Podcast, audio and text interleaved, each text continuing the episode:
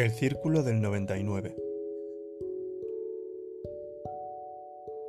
En un país no muy lejano había un rey muy triste, el cual tenía un sirviente que se mostraba siempre pleno y feliz. Todas las mañanas, cuando le llevaba el desayuno, el sirviente lo despertaba tarareando alegres canciones de juglares. Siempre había una sonrisa en su cara, y su actitud hacia la vida era serena y alegre. Un día, el rey lo mandó llamar y le preguntó: «Paje, ¿cuál es tu secreto?» «¿Qué secreto, majestad?» «¿Cuál es el secreto de tu alegría?» «No hay ningún secreto, alteza». «No me mientas, he mandado cortar cabezas por ofensas menores que una mentira». «Majestad, no tengo razones para estar triste. Su alteza me honra permitiéndome atenderlo. Tengo a mi esposa y a mis hijos, viviendo en la casa que la corte nos ha asignado. Estamos vestidos y alimentados. Y además, Su Alteza me premia de vez en cuando con algunas monedas que nos permiten darnos pequeños gustos. ¿Cómo no estar feliz? Si no me dices ya mismo el secreto, te haré decapitar», dijo el rey. «Nadie puede ser feliz por esas razones que has dado». El sirviente sonrió, hizo una reverencia y salió de la habitación. El rey estaba furioso, no conseguía explicarse cómo el paje vivía feliz así, vistiendo ropa usada y alimentándose de las sobras de los cortesanos. Cuando se calmó, llamó al más sabio de sus asesores y le preguntó: «¿Por qué él es feliz?» «Majestad, lo que sucede es que él está fuera del círculo». «¿Fuera del círculo? ¿Y eso qué es lo que le hace feliz?» «No, majestad, eso es lo que no le hace infeliz». «A ver si entiendo. ¿Estar en el círculo le hace infeliz? ¿Y cómo salió de él?» «Es que nunca entró». «¿Qué círculo es ese?» «El círculo del noventa y nueve. Verdaderamente no entiendo nada. La única manera para que entendiera sería mostrárselo con hechos. ¿Cómo? Haciendo entrar al paje en el círculo. Pero, Alteza, nadie puede obligar a nadie a entrar en el círculo. Aunque si le damos la oportunidad, posiblemente entrará por sí mismo». «¿Pero no se dará cuenta de que eso es su infelici- su infelicidad?» «Sí se dará cuenta, pero no lo podrá evitar». «¿Dices que él se dará cuenta de la infelicidad que le causará entrar en ese ridículo círculo y de todos modos lo hará?» «Tal cual, majestad. Si usted está dispuesto a perder un excelente sirviente para entender la estructura del círculo, lo haremos. Esta noche pasaré a buscarlo. Debe tener preparada una bolsa de cuero con noventa y nueve monedas de oro». Así fue. El sabio fue a buscar al rey y juntos se escurrieron hasta los patios del palacio y se ocultaron junto a la casa del paje. El sabio guardó en la bolsa un papel que decía: «Este tesoro es tuyo. Es el premio por ser un buen hombre. Disfrútalo y no le cuentes a nadie cómo lo encontraste».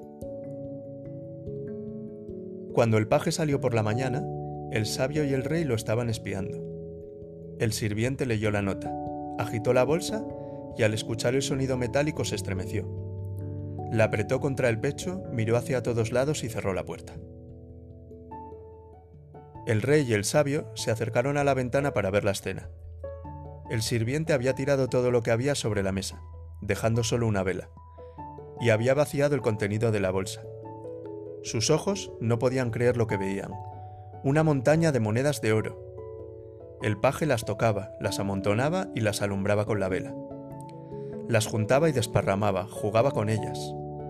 Así empezó a hacer pilas de diez monedas, una pila de diez, dos pilas de diez, tres, cuatro, cinco pilas de diez, hasta que formó la última pila: nueve monedas. Su mirada recorrió la mesa primero, luego el suelo y finalmente la bolsa.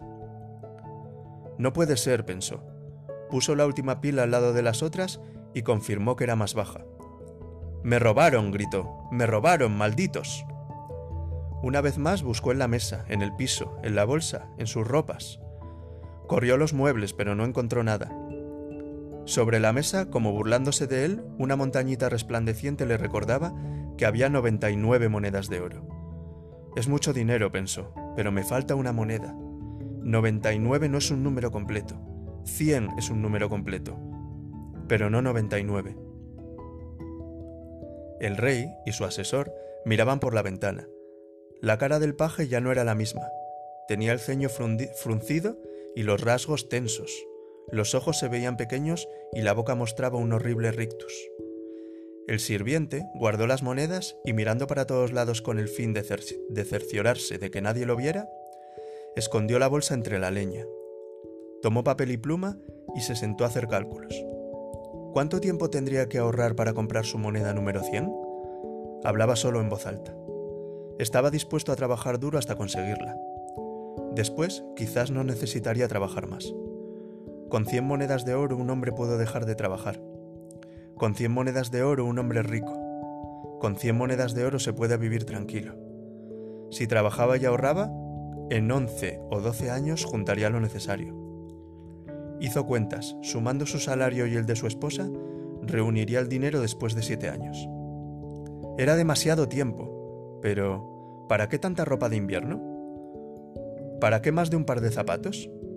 En cuatro años de sacrificios llegaría su moneda cien. El rey y el sabio volvieron al palacio. El paje había entrado en el círculo del noventa y nueve. Durante los meses siguientes, continuó con sus planes de ahorro. Una mañana entró a la alcoba real, golpeando las puertas y refunfuñando. —¿Qué te pasa? —le preguntó el rey de buen modo. —Nada —contestó el otro—. No hace mucho reías y cantabas todo el tiempo. —Hago mi trabajo, ¿no? ¿Qué querría su alteza? ¿Que fuera también su bufón y juglar?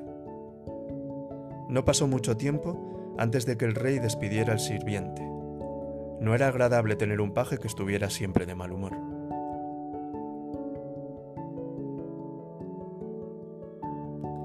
Muchos de nosotros hemos entrado en el círculo del noventa y nueve alguna vez.